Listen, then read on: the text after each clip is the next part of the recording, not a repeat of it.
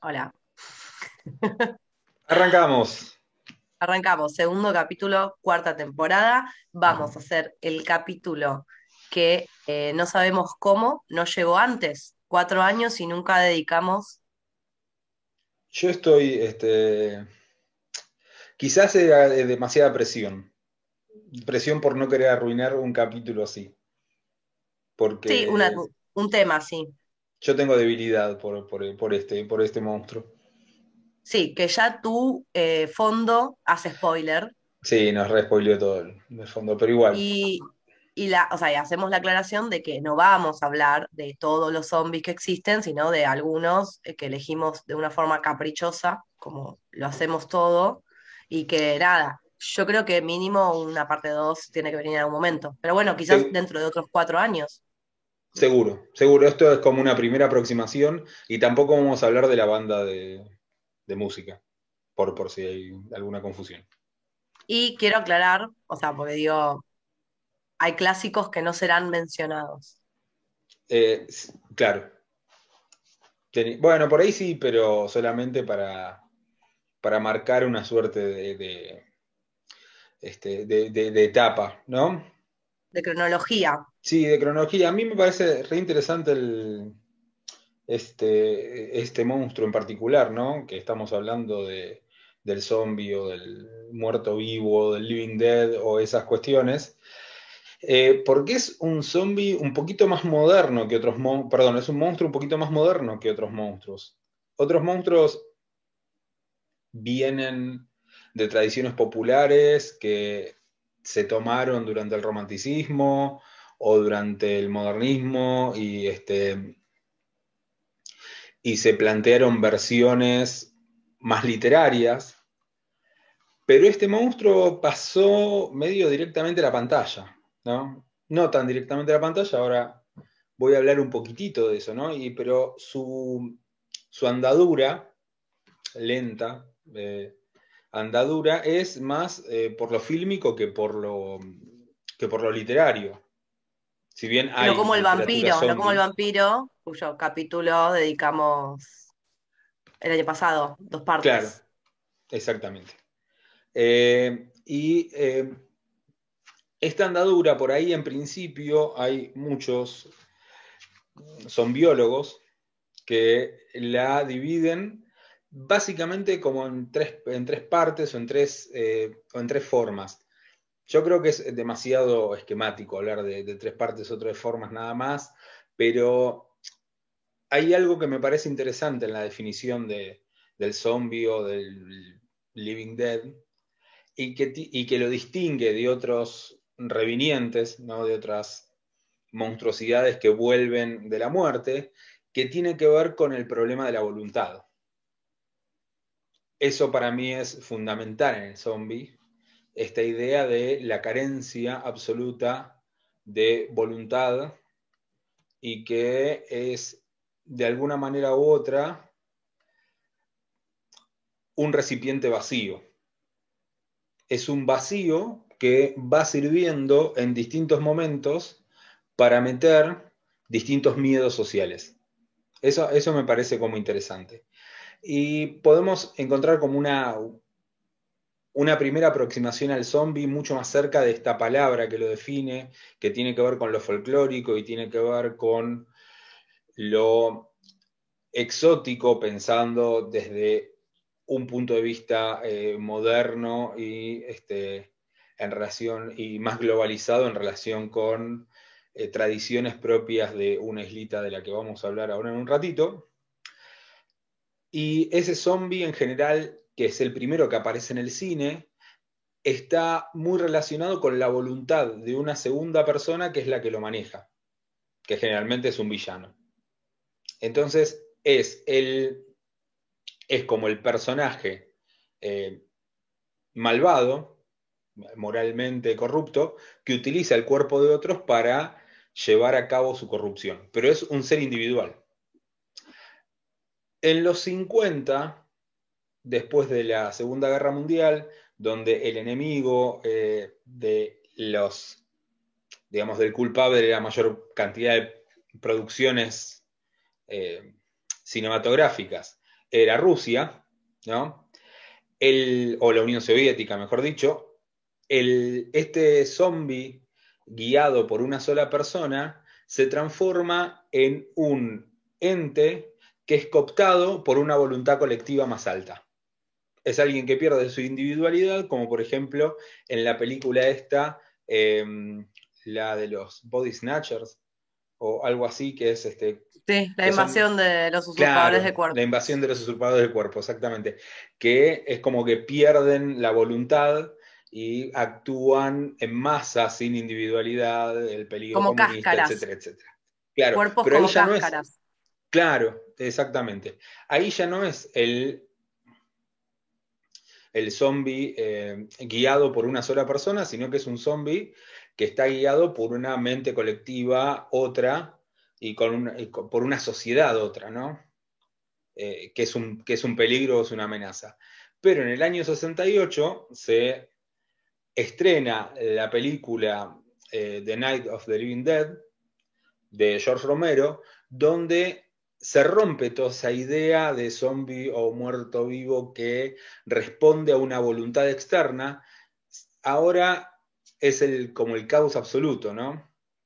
Es pensar, y ahí eh, tiene que ver con esta diferencia entre la, la, publicidad que tuvo la Segunda Guerra Mundial en Occidente y esta idea de defender un estilo de vida que después se hace más palpable en la Guerra de Corea, donde es la lucha contra el comunismo, y que tiene su fracaso en eh, la guerra de Vietnam para Estados Unidos.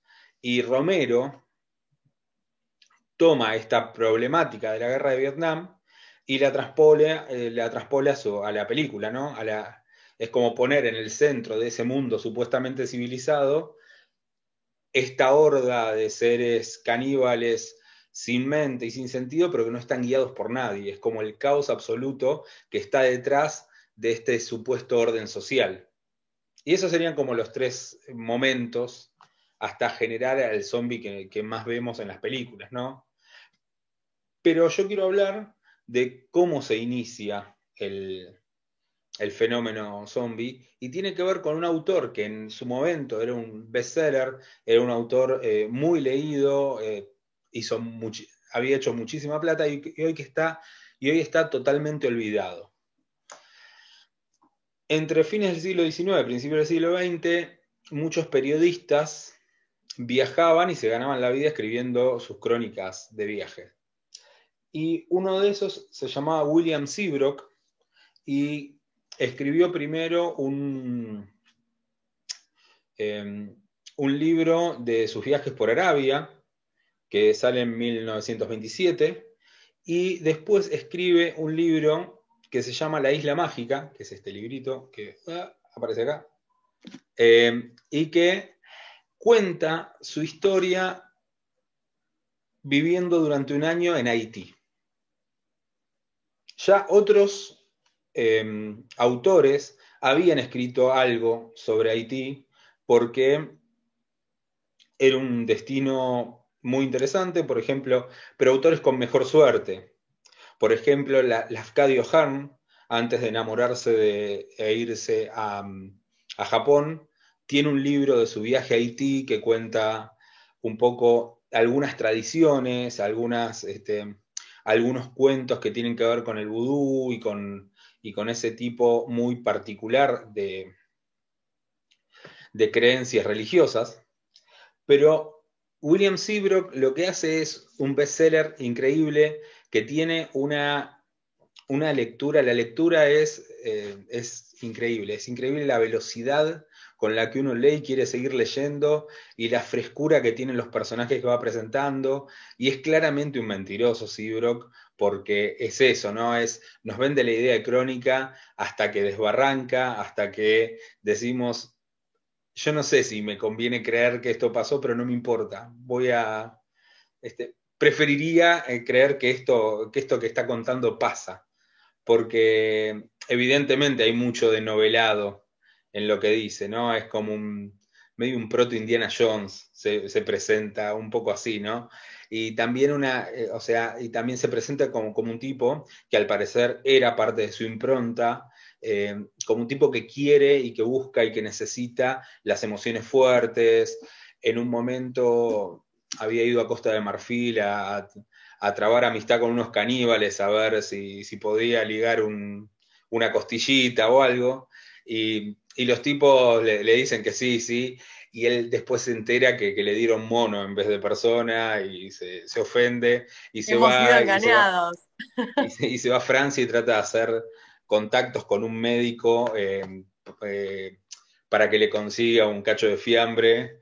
Y bueno, termina eh, haciendo eso, era, tenía como una fijación muy fuerte por el sadomasoquismo, decía que, o decían que para escribir le pagaba a modelos que tenía atadas en su estudio con cadenas, tipo Andrómeda atada esperando al monstruo, y él escribía inspirado por esas, por esas imágenes. Un tipo un toque, Un toque que podríamos cancelarlo, ¿no? Como está complicado. Ahí, siempre al límite. Bueno, pero era un tipo que buscaba, o sea, siempre al límite. Entonces, cuando descubre Haití, descubre, bueno, cuando viaja a Haití, eh, se fascina por, la magia y por la religión y busca aprender más mezclándose en la comunidad. Entonces este libro es un libro que tiene cuatro partes. La primera parte es la historia de él en, relacionándose con una familia donde eh, los, patriarcas y la matriarca, sobre todo la matriarca de la familia, es como una sacerdotisa vudú muy importante de una zona, eh, lo, hospedan y él empieza a meterse en, esta, en los secretos de esta religión. Y empieza a contarnos un poco esto. Yo creo que un poquito noveladamente. La segunda parte, que es la que más me interesa a mí ahora, es, se llama Magia Negra. Y no es sobre la religión en sí, sino es sobre la práctica de la magia de algunos individuos que son considerados brujos y que esa práctica, por supuesto, tiene fines egoístas y fines eh, dañinos. O sea, eh, la primera parte es como la, religión, la segunda parte es más práctica mágica dañina o lo que se conoce como magia negra. Y en el segundo capítulo de esta segunda parte aparece quizás por primera vez el zombie. Y es como llega a Estados Unidos. Por la historia o las historias de eh, William Seabrook en la Isla Mágica. Es uno de los primeros em, periodistas que hacen conocer el concepto de zombie porque es un concepto muy particular. Haití es una de las primeras repúblicas eh, que se independizan de las colonias y forman una, eh, una república de, em, de, antiguos esclavos africanos, ¿no? O sea, y esos esclavos africanos eran llevados de distintas partes y eran mezclados para que fuera más difícil para ellos eh, unirse, formar sindicatos, formar... Entonces, lo que tiene como resultado esto también es una mezcla de tradiciones que, para colmos, se confunden también de forma sincrética con las religiosas católicas. Entonces, todo el folclore haitiano es una mezcla muy única. Y este, sobre todo este concepto de zombie no aparecía en ningún otro lado. Básicamente, Sibrock nos cuenta que está hablando con un, con un haitiano que vive en el campo y le pregunta sobre el zombie, de estas tradiciones y estas leyendas, y él dice, no, no, no, momento, podemos hablar de los hombres lobos, podemos hablar de los vampiros, podemos hablar de cosas, pero el zombie no es una tradición, una leyenda. El zombie existe, le dice. si querés, vamos, podemos ver que hay este, zombies trabajando en los cañaverales. Entonces el otro le pregunta, bueno, bien, ¿qué es el zombie? Y resulta que hay ciertos brujos o magos que utilizan determinados hechizos que tienen lugar en, el armado de unos determinados polvos y que le dan a ciertas víctimas que hace que los mate y ellos van unos días después, los desentierran, les pegan unos cachetazos y esos cadáveres que andan siguen la voluntad del brujo y el brujo los pone a trabajar en los, en los campos eh, de los cañaverales. la, empresa, la empresa más importante en ese momento, la industria más importante era la del, em, la azúcar de caña, y cuentan que hay uno de estos brujos, llama T. Joseph, que va y le ofrece 15, 20 zombies para que trabajen a esta empresa y los tiene trabajando de sol a sol y él se queda con la paga que supuestamente iba para los zombies. Deja a su esposa un día y cuidando a los zombies y él se va de, joda porque era época de fiestas y ella, como ve a los zombies tan tristes, decide llevarlos a que vean un desfile religioso. Va, los lleva a los zombies ahí, los zombies van, siguen la voluntad, van, vienen, cara de tristes, ojos vacíos y en la, en la procesión se da cuenta que no les dio de comer a los zombies. Y hay un problema, los zombies no pueden comer ni carne ni sal. Porque si comen estos elementos, se dan cuenta de que están muertos y se vuelven a la tumba. Y ella, ¿qué hizo? Compró unos caramelos y se los dio a los zombies para que se divirtieran un poco. El problema es que estos caramelos estaban hechos con una parte de sal. Entonces todos estos zombies eh, recuperan su conciencia y se van volviendo a sus aldeas donde aparecen eh, ante sus familias que los creían muertos y se vuelven a enterrar y quedan ahí. Se enteran los familiares que el que em, hizo esto era este T. Joseph y haciéndola corta, le cortaron la cabeza y todos contentos, felices, festejando con la cabeza de T. Joseph en una pica.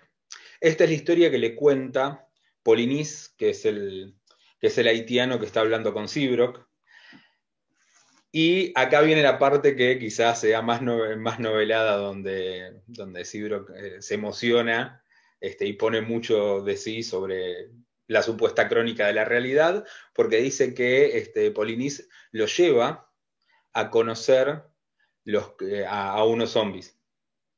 Y que él los vio y vio sus caras vacías, eh, sus gestos eh, eh, de, no tener voluntad alguna, como si estuvieran muertos, y se espantó y, él da, da fe de que es eso.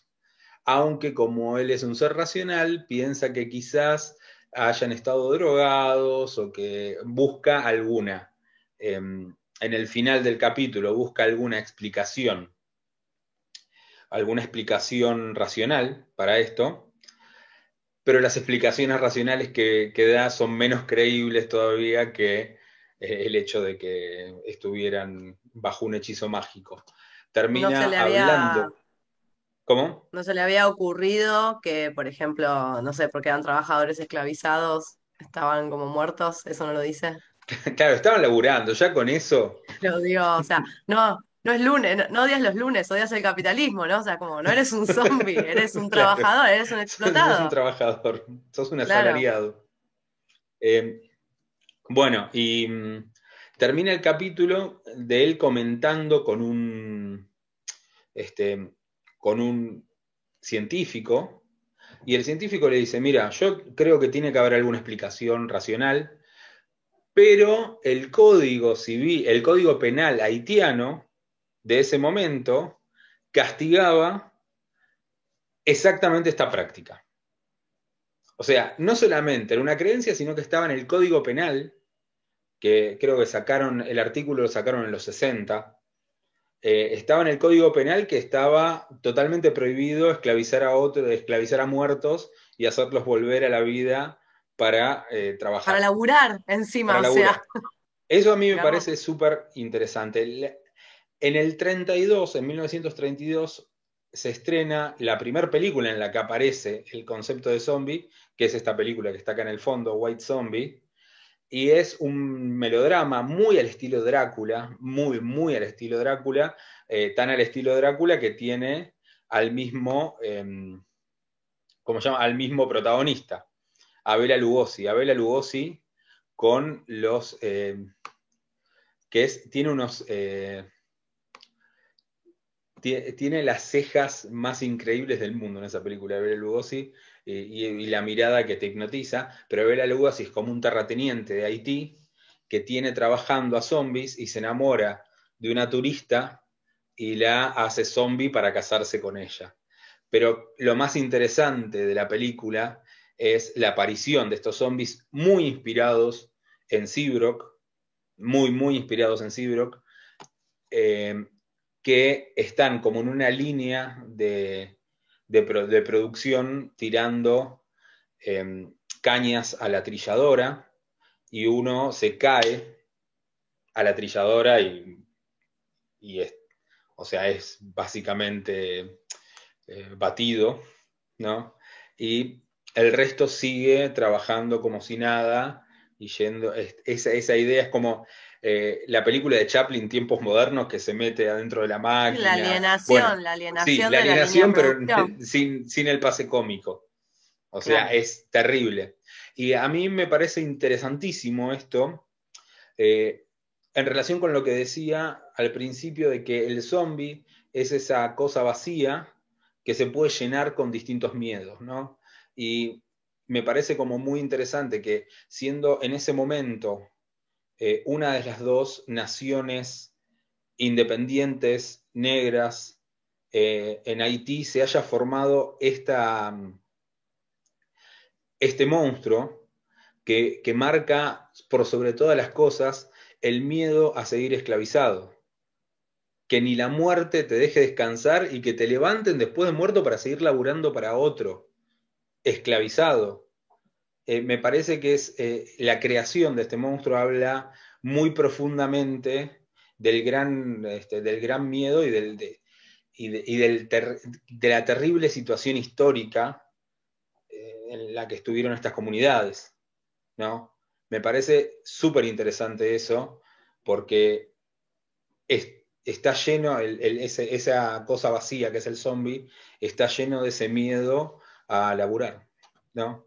el miedo a, ser esclavizado, miedo a, que otro te quite la posibilidad de elegir y, que te haga trabajar eh, para el beneficio de él y no el tuyo.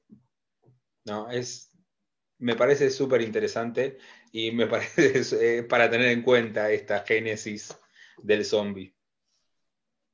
Total, en un articulito que te comentaba fuera del aire que estaba leyendo hoy, eh, de Sandra Gasparini, que trabaja a los zombies en la literatura argentina, eh, ella cita em, a, dos críticos que a su vez retoman a Frederick Jameson y dice, mira, justo, el no muerto representa una sensibilidad posmoderna. Esa sensibilidad apesta a putrefacción. Yo pensaba en eh, cómo em, fue eh, evolucionando, cómo fue mutando este miedo inicial eh, que vos mencionás y, en qué, se, qué es el zombie hoy para, nosotros.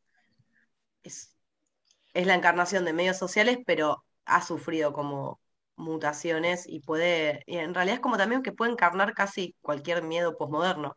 Eso, eso para mí es súper este, interesante, ¿no?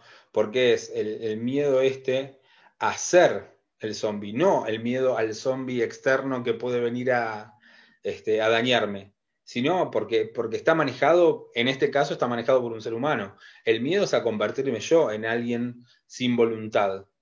Eh, y ahí está como la idea de la otra edad, ¿no? Es, mi cáscara vacía. Soy yo, pero a la vez eh, es otro.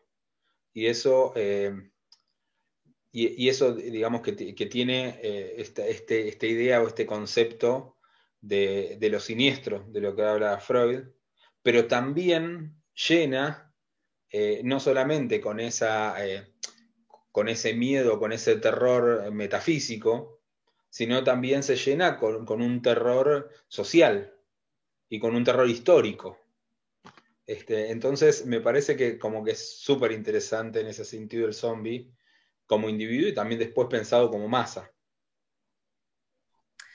Claro, claro. Em, nada, pensaba eso, ¿no? También como es una figura que, vos decís, la primera peli en la década de los 30, o sea, es una figura que tuvo una constancia durante casi 100 años, estamos diciendo. Y en, no sé, desde los 80 hasta acá, una presencia eh, constante, muy fuerte y hasta incluso como medio excesiva a veces, ¿no? En los imaginarios.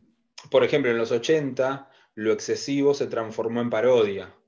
O sea, que, aparecían estas eh, eh, películas como, ¿cómo se llamaba? Eh, algo de los muertos vivos era, pero que eran películas cómicas que usaban al zombie como un terror, pero mucho más cómico, ¿no? Y después, al principio de los 90, eh, fines de los 80, principios de los 90, se vuelve a eh, pensar al zombie como algo de nuevo mucho más serio, ¿no? Y no solamente a través de lo a través del cine, sino a través de los videojuegos. Eso mm. es como súper interesante, ¿no? Aparece desde la perspectiva del, videojuego.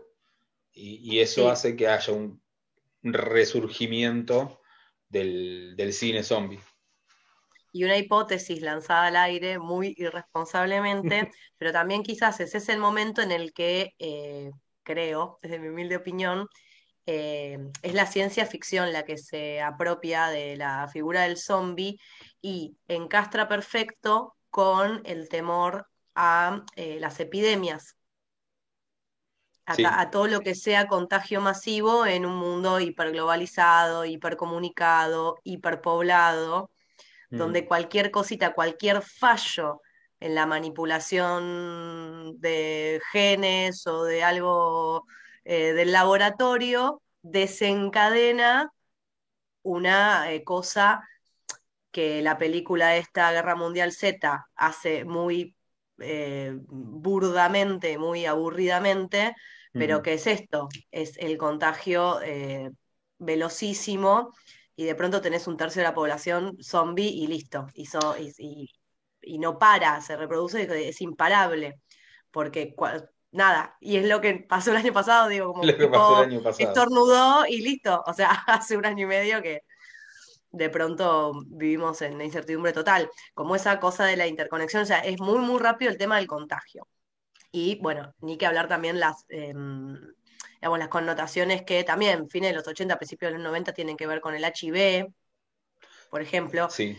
Que es algo que por ahí se, trabaja más como con el vampiro, pero me parece que, pasa esto, como de que el zombie empieza a encarnar eh, un poco es el miedo al contagio, a cualquier tipo de contagio. Yo he visto, no sé, tipo em, viñetas de dibujantes eh, como que hacen crítica social donde el zombie de pronto son personas mirando una pantalla de celular.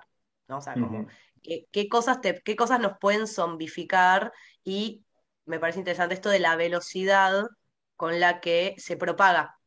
Claro, muy tempranamente en El Amanecer de los Muertos Vivos, la segunda película de Romero, toda la acción transcurre en un shopping, entonces tenés la imagen de los zombies subiendo y bajando las escaleras mecánicas, viendo las, eh, ¿cómo se llama? Viendo las vidrieras, entonces, ese concepto del contagio se puede dar de distintas maneras, eh, pero está la idea de, contagio y de pérdida de voluntad, ¿no? De algo que supera la voluntad. De consumo irracional.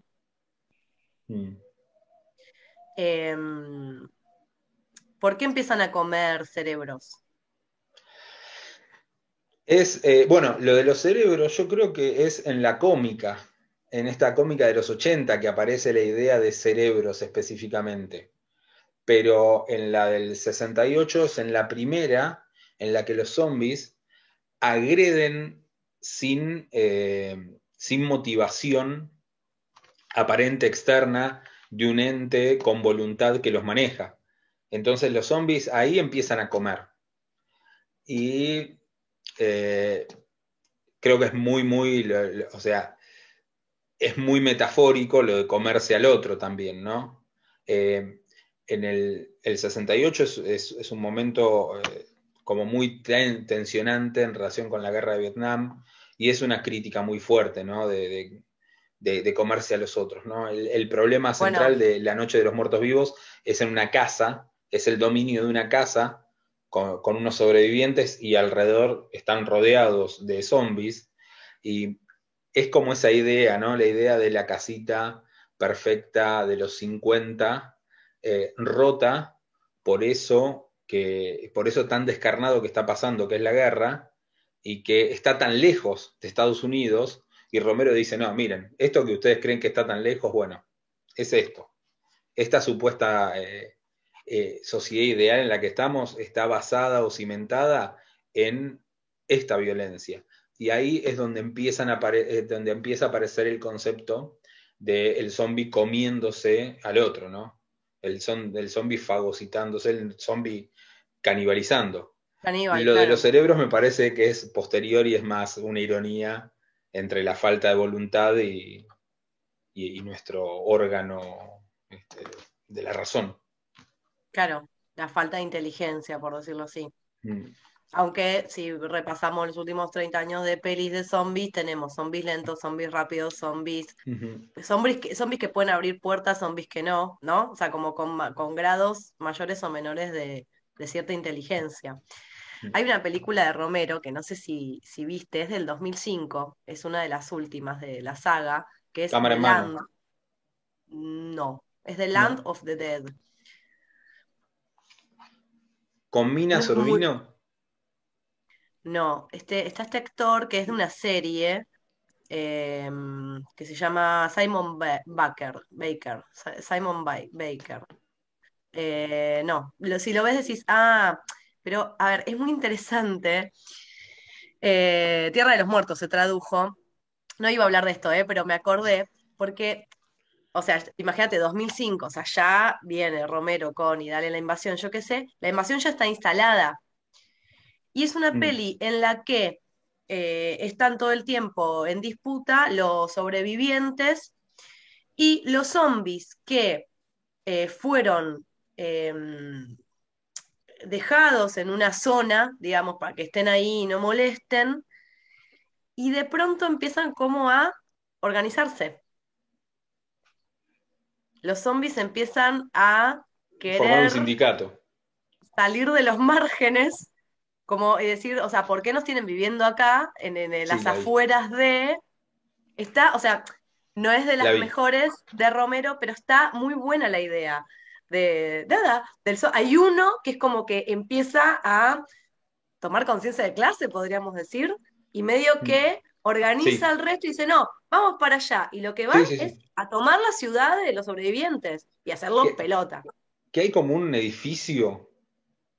Sí, y hay una torre a lo, a lo Trump, digamos, eh, donde están los malos malos eh, eh, con sus chanchullos de dinero y, manejos y toda la corrupción política y bla, porque aparte de eso, al parecer ellos tienen mucha plata, los sobrevivientes viven con lo básico, muy, muy hambriada la población sobreviviente, y después están obviamente los zombies, que son el último orejón del tarro, eh, pero me, mm, la vi hace poco, además justo, y me parece re interesante eso de los zombies diciendo como, no, ¿sabes qué? Vamos a pasar el muro, los vamos a hacer pelota, em, que esto, como todo lo contrario lo contabas al principio, o sea, en la masa como con posibilidad de organización y de tener una voluntad propia.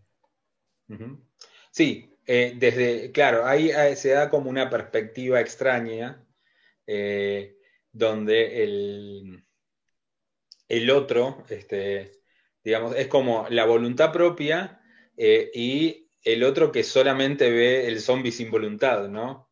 Es como ver a la otra edad, este, como, como un zombie sin voluntad. Hay una película que hace eso, donde es un grupo de adolescentes que se, o sea, se contagian y están buscando ayuda y claro, ellos se ven como que están actuando normalmente y después muestran la perspectiva de los que están afuera y salen corriendo todo el tiempo porque son zombies. Eh, entonces, esa, esa, doble mirada eh, me parece como súper interesante. Bien. Y sabes que, o sea, como también esa perspectiva me da, me da el pie para hablar de mis libritos. En realidad, a ver, voy a hablar de zombies en la literatura argentina contemporánea. Hay muchos más zombies en la literatura argentina contemporánea de lo que podemos pensar a simple vista.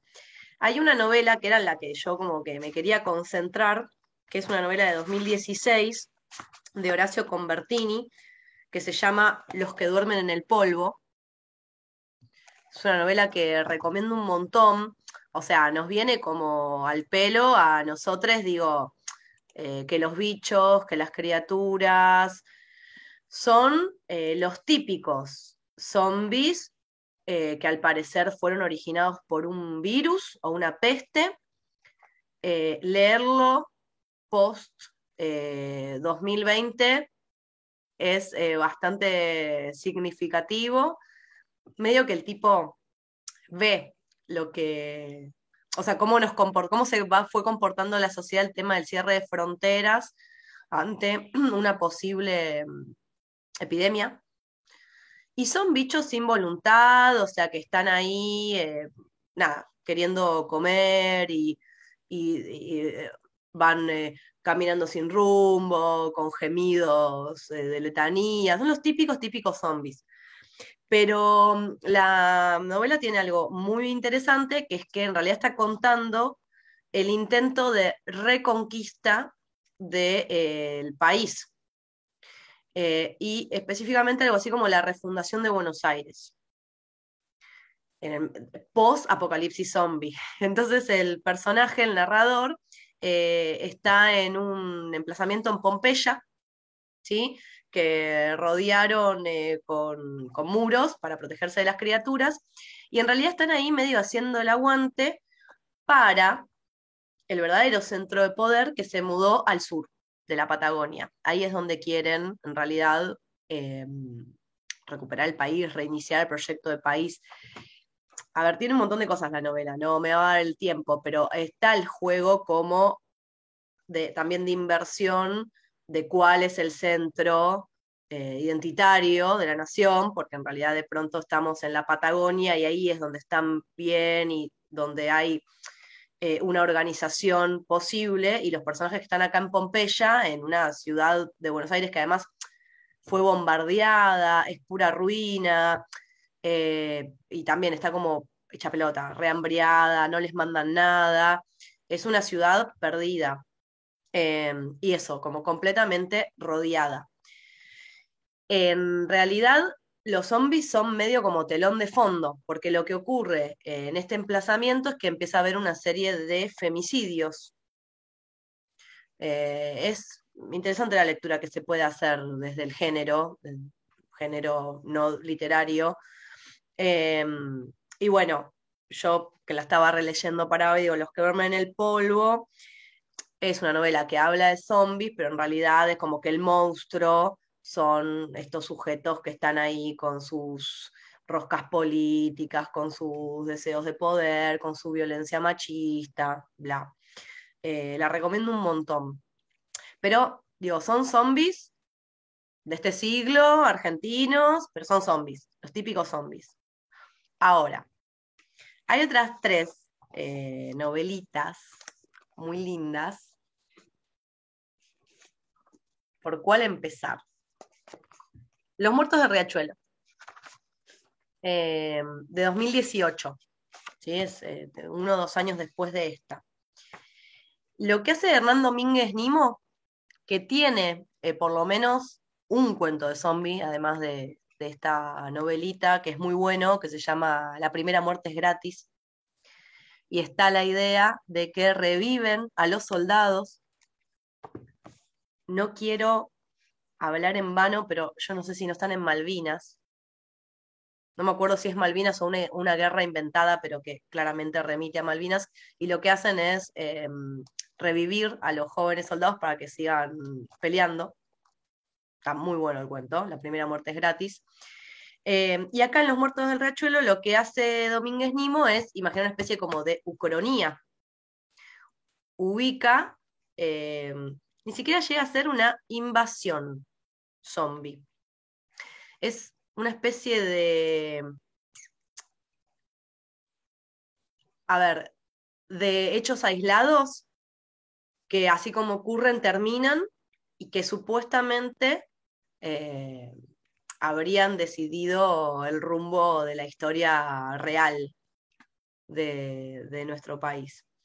Eh, supuestamente el 6 de febrero de 1997, cerca de las 9 y media de la noche, caen unos rayos, una tormenta eléctrica al riachuelo y todos los muertos, todos los cadáveres que han sido arrojados al riachuelo, vuelven, resucitan. Y acá ya empieza como la perspectiva interesante. No son faltos de voluntad, ni mucho menos, sino que al contrario. Vienen, vuelven, salen del riachuelo para vengarse de eh, quienes les hicieron daño. ¿sí? Obviamente tenemos, es, es muy gore el libro, es bastante fuerte. Tenemos también desde un personaje que fue víctima de un femicidio hasta, por supuesto, un desaparecido. Uno de los capítulos más fuertes es eh, uno en el que un zombie mata a María Julia Alzogaray. Si no me equivoco, es como un zombie jubilado o algo así. No, es porque María Julia Alzogaray es la que había dicho que iba a limpiar el riachuelo en mil días. Entonces, es la venganza, la venganza está como súper bien eh, integrado todo lo que es eso, como crítica social, reflexiones sobre nuestra historia y la cosa bien cine, cine B, cine Z en este caso, eh, de los zombies que, que nos gustan. De hecho, esto es interesante, el librito este salió por una colección especial de la editorial Interzona que se llama Zona Pulp y hasta incluso la tipografía que tienes como de máquina escribir, porque supuestamente es el testimonio de un periodista que se entera de estos hechos que habían sido ocultos, bla. Eh, no sé, tiene manchas de tinta por momentos, como si lo estuviera escribiendo eh, directamente nosotros lo vemos. Es chiquito el libro, tiene como toda esa cosa palpi barata, eh, en, el, buen sentido, y me parece interesante eso, el zombie. Mira qué diferencia, mira qué, improvement. Vuelven solos eh, y vuelven a reclamar lo suyo, digamos, ¿no? Más, más bizarro todavía, más pulp, aunque no se presente como tal. Esa tapa. Es este librito que descubrí hace poco. Esa tapa. Se llama Pulsión de Esteban Castromán, no leí más nada de él, pero la verdad es que eh, mínimo quedé intrigada por este escritor. Es de 2011, es un poquito anterior, está editado por Paradoxia, la verdad no sé si es una editorial que sigue existiendo, es un libro todavía más pequeñito. Lo compré hace poco em, y me salió em, menos que una birra. Esto es lo que voy a decir es raro. No sé de dónde salió este libro, la verdad que yo no tenía conocimiento. No sé si, si algún oyente, algún oyente lo conoce, por favor, cuénteme, porque no conozco mucha gente que lo haya leído. No sé de dónde salió. Y esta etapa que vos decís, o sea, que es, o sea, eh, eh, ni siquiera podemos decir sugerente, o sea, es como, claro, o sea, va de esto. Acá los zombies no quieren eh, comer. ¿Qué quieren hacer los zombies? Cambiarle una letra a la palabra. Claro, viene al estilo de, ¿cómo se llama? El, em, ay, eh, ¿cómo era? El director de cine este de Bruce, eh, Bruce de Bruce, que tiene toda una cosa de zombie con porno gay. Bueno, Increíble. esto podrían decirse como porno zombie, en realidad los zombies no están interesados en comerse a nadie, sino en tener relaciones sexuales. A ver, es como medio fuerte, porque en realidad el zombie no va, te come, te, te viola. Pero acá los zombies tienen un programa. O sea, no se sabe cómo. ¿Como este programa? O, un... un... programa político. Ah, nosotros no sé si ah. tenemos un programa, programa. Creo que sí, que lo tenemos no muy claro, pero lo tenemos. No, no, estos zombies tienen un programa, están organizados. Eh, y lo que quieren es eh, tipo liberar a eh, la sociedad de sus ataduras, sus represiones y eh, que la gente se entregue a sus pulsiones más naturales, más originarias, y eso, deje de vivir en la represión y sean libres, ¿no? Dice en un momento, o sea, como que por momentos en el libro los zombies hablan, eso es interesante, y no sé si hay muchos testimonios de zombies en la literatura. Nuestra irrupción en lo real carece de la dicotomía propia del discurso político. Eso podríamos criticar el tema de lo apolítico. No proponemos una decisión individual o un atajo posible. Em, zombies, zombies violadores organizados. La verdad es que eh, te pasan un montón de cosas cuando lo lees. O sea, es como súper incómodo, súper cancelable. Y por otro lado, em, es divertido. Es divertido. Y es gore también, obviamente, por medio porno, gore. Y tiene un final que me pareció muy simpático, que no lo quiero decir por si se consigue en el librito, eh, pero es un final bien, bien de película hecha por dos pesos, con dos pesos, eh, y, y, de una resolución, a ver, bien impactante, por decirlo así. Porque mm, en este, eh, a diferencia del anterior, de los muertos del rachuelo, y al igual que los que duermen en el polvo, eh, hay una afuera, hay como una conciencia de afuera, todos ocurren en Argentina. Eh, y en este caso, el resto de los países, como la, población mundial, se escandalizan de lo que está pasando en Argentina y toman medidas para que esto no se expanda y salga de, eh, nuestro país y sigue infectando a, todo, a todos. uno de los capítulos, por ejemplo, se llama Malón, zombie sexual en Buenos Aires. Ese es el primer capítulo. Eh, y después, mira, lo leí hace poco, pero no me acuerdo, van, es muy gracioso, van a Córdoba, toman Córdoba, pasan por Belleville, delirante, pero me parece que es bastante original esto de eh, zombies organizados. Varadero, trauma en Varadero, hay otro capítulo. Digo, yo lo recomiendo. Después lo charlamos. Y voy a mi preferido, al que me parece que está como mejorcito en muchos sentidos, no porque los otros no, eh, digo, pero me parece que cierra un montón, sobre todo con nuestro tema, que es Massachusetts, que es una novela de Leandro Ábalos Blacha, de 2007, es anterior a las otras, em, y tiene un montón de cosas que valen la pena, pero hoy la traigo porque una de sus protagonistas es una zombie. Eh, y es una zombie no solo que habla, sino que, por ejemplo, vino a Buenos Aires, va, llega en realidad, va a ver a Massachusetts eh, para desintoxicarse, porque venía comiendo mucha carne humana y, quería hacer como un detox. Entre todas las cosas delirantes que pasa en la novela, es muy delirante, es muy airiana la novela, em, lo que sucede es que al final ocurre una especie de rebelión eh, comandada, entre otros, por nuestra zombie que se llama Trash, que es una especie de, de mujerona punky, teñida de fucsia, em, que por otro lado guarda pedacitos de cadáveres en tuppers para, tipo, cuidarse. y termina y termina liderando, eh, bueno, a, la gente que quiere que las cosas cambien en este mundo también un tanto apocalíptico que es una Argentina hiperglobalizada, podríamos pensar por esto de que eh, de pronto Verazategui se convirtió en Massachusetts y hay otros topónimos así medio eh, delirantes. Em, el artículo que traía hoy de Sandra Gasparini, que lo recomiendo un montón, habla del zombie y habla del fantasma. ¿Sí? Zombie fantasmas. Mm. Ella propone que son dos modos de representación de la violencia estatal en nuestra literatura, ¿sí? en la literatura argentina de los últimos años.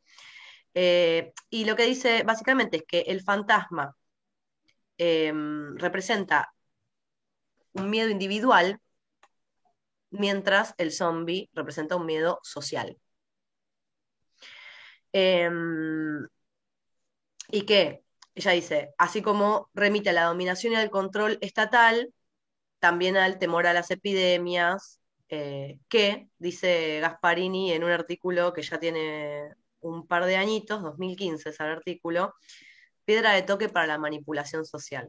O sea, no podía dejar de pensar, no sé, en, todo lo, en todas las bizarreadas que pasamos en este país desde que empezó la pandemia hasta la fecha. Em, y nada, ella llega como también a la conclusión, sobre todo que en esta novela, de que el zombie puede em, convertirse de pronto en una figura de resistencia. Em, en el sentido, bueno, también, ¿no? Un poco lo que propone esta peli de Romero, no jugándose del todo. Mm. Quizás, a ver, lo pienso ahora, quizás em, como monstruo, ¿no? Que nosotros militamos al monstruo, sea un espacio, es lo que vos decías antes, si no se sabe quién es el zombie, digamos, o los otros pueden ser los zombies, bueno, de pronto el muerto vivo con un programa puede venir a eh, mover los cimientos sociales o lo que fuera. Em, en un momento en la novela, casi al final, em, el narrador dice, un fantasma recorre Massachusetts, el fantasma de la radioactividad. o sea, hay toda una parodia de, organización y de nuevo orden de la mano de, eh, los, de los monstruos o de lo monstruoso un personaje que anda, no sé, que anda en silla de ruedas, esta que está muerta, hay un par de fantasmas también en la novela, fantasma de verdad, fantasma de mentira, bueno, como nada, hay como una posibilidad. Mm. Claro, eh, hay una, yo lo, que decías ahora al final me remitía bastante a, em, a la novela Soy leyenda, ¿no? A la novela, no a la película. A la novela Soy leyenda y tiene algunas cuestiones que, están en relación con eso muy profundamente, aunque eh, los monstruos, las monstruosidades que hay ahí alrededor son eh, catalogadas como vampiros, pero el comportamiento de acecho es más del tipo zombie y el final está totalmente en, este, digamos, en sintonía con lo que estás diciendo vos. esa idea de, bueno, nueva realidad. Tal cual. Y en la novela em, está muy fuerte, que la novela la amo, está muy fuerte la tensión entre eso, entre la individualidad y todo lo que pasa fuera de toda esa masa. Em, y está muy bien armado, que al final es como que decir, ves al personaje de otra manera, que parecía que estaba resistiendo y de pronto el tipo estuvo aislado. Claro.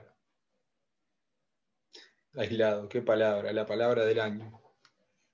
Vos sabés que la novela... Sobre todo los que trabajamos en docencia, la palabra del año.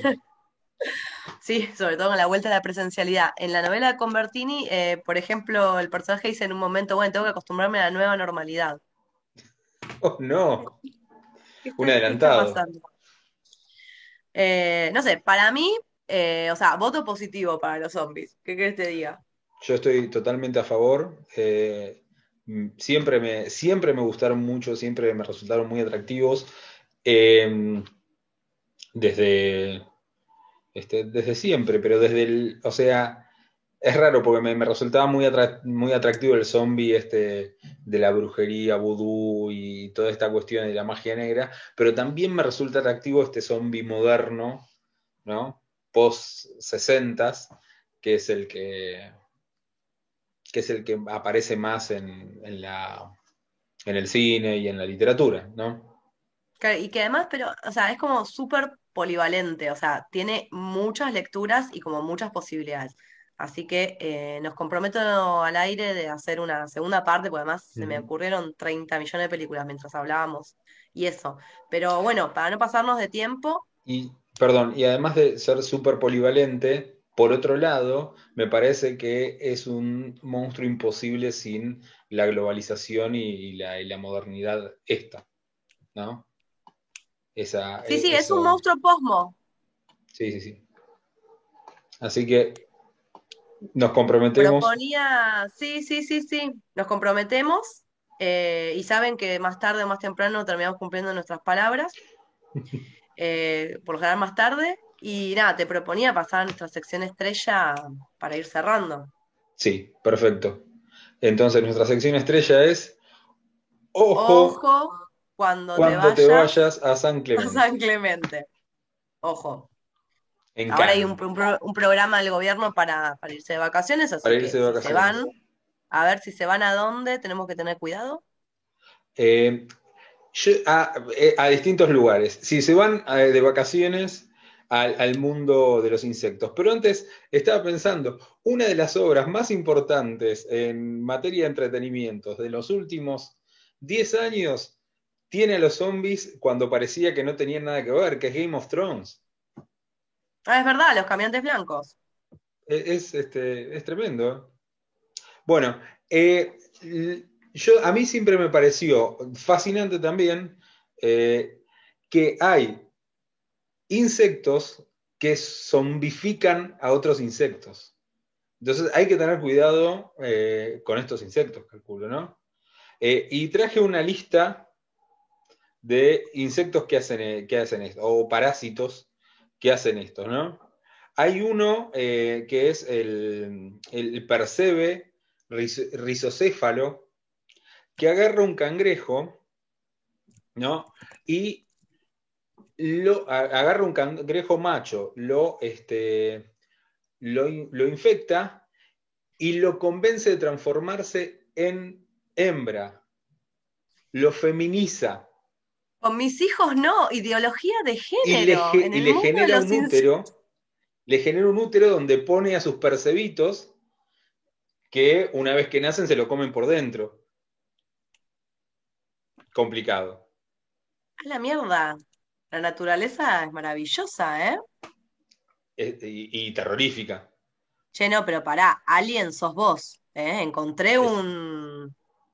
Encontré como una especie de eh, dibujito que explica todos los momentos de la zombificación. es tremendo.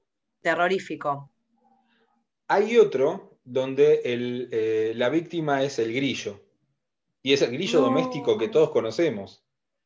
Con los grillos. Es un gusano que agarra el grillo, lo eh, parasita, se, eh, le mete, o sea, mete sus huevos y en un momento el grillo no sabe, está, vive su vida eh, teniendo este parásito encima.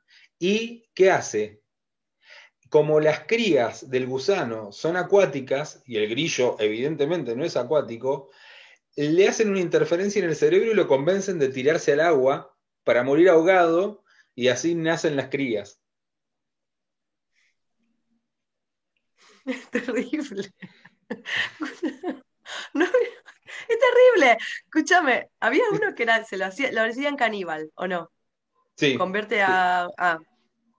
Que comían a otro, este, a otros, este, a otros seres de la misma especie para alimentar en, realidad a lo que estaba dentro. ¿Se puede compartir pantalla? Sí, sí. Pará, mientras vos vas contando, por favor, ¿puedo poner el esquema del primero? Sí, sí, sí, ponelo. Ah, no, no puedo, no puedo, no me dejas. Bueno, después lo subimos. Después lo subimos. Fíjate. A ver. Ahí está, ahí está. Dale, ¿te falta uno? Eh, me faltan, tengo, es, tremendo. Es tremendo. Este, eh, ¿qué, es eso? me eh, dejaste traumada, ¿qué querés que te diga? Bien, hay otro que, me, que es muy parecido, pero es más rebuscado que el del grillo que es, es un gusano que se mete en, otro, eh, que es otro como, se llama anfípodo, ¿no? Eh, se le mete el gusano y cuando la larva madura, ¿qué hace? eh, lo convence de ir hacia la boca de un pato para que el pato se lo coma, porque en las crías solamente crecen en los intestinos del pato. O sea, muy complejo. El milagro de la complejo. vida. Es súper complejo. O sea, convence al, huésped de que vaya a ser engullido por un pato, solamente para que sus crías nazcan adentro de los intestinos del pato, que es donde, eh, de donde salen. Me avergüenzo de la imaginación humana, ¿no? Que de pronto crea un zombie para ir a laburar o para comer cerebros, ¿no? O a lo sumo para participar de una orgía. Es como, es muy, es muy básico lo que hace el zombie humano al lado de estos.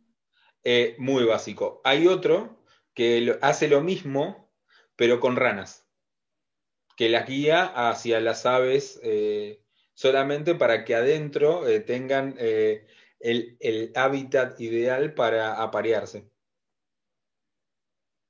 no, el milagro de la vida. Por último, hay un hongo, ni siquiera es mm. O sea, es un hongo que agarra a una hormiga, ¿está? Em, y la hormiga se fija en una hoja y otra superficie similar y este, para que, o sea, la convence de subirse un árbol a, una hoja específica y eh, ahí florecen hongos de la hormiga y toman y la hormiga queda ahí siendo devorada por los hongos. Bueno, vi una película hace poco que es medio eso, ¿eh? Gaia, ¿la viste? No. No me gustó mucho, pero básicamente son esos, son hongos que te que te zombifican para conquistar el mundo. o sea, desconfío de los hongos. Eh, pero son tan ricos. No, bueno, pero según los champiñones. O sea, me parece que, no sé, bueno. ser, dominado por un champiñón no, es el peor de mis escenarios. Te recomiendo esta peli. Te recomiendo esta peli porque al menos es original. O sea, no me gustó mucho, pero como, bueno. Bueno, em, una vez más, la naturaleza me deja aterrorizada. Es tremendo. Así que ojo cuando vayan a cualquier jardín. Claro, que te agarra un. Mirá, te terminas el intestino de un pato te agarra un gusano y te convence de que te come un pato. Tremendo, tremendo. Eh, bueno, me parece un gran cierre de capítulo. Y eh, bueno, vamos a, eh, quédense, ¿sí? antes de que termine el capítulo, los vamos a deleitar con un, con un video, con un clip si lo encuentro. de Bernardo. Si lo encuentras, lo vas a encontrar, si no editamos esta parte. Bueno, y gracias por llegar hasta acá. Eh, bueno, al aire, te comprometí al aire. Nada, síganos en Instagram, síganos, sean nuestros amigues en Facebook y suscríbanse al canal de YouTube. Eso. Por una cuestión de, claro, sí, por una cuestión de, de nuestras autoestimas, porque la verdad es que no vamos a hacer más que sentirnos contentes de que nos siguen y nos escuchan. Y comenten. Bueno, Será hasta el próximo capítulo, cuando eso sea. Chao, zombies.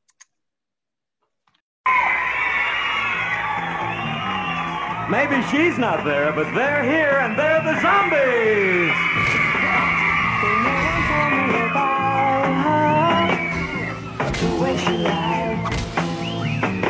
Well, no one told me about how many people cried.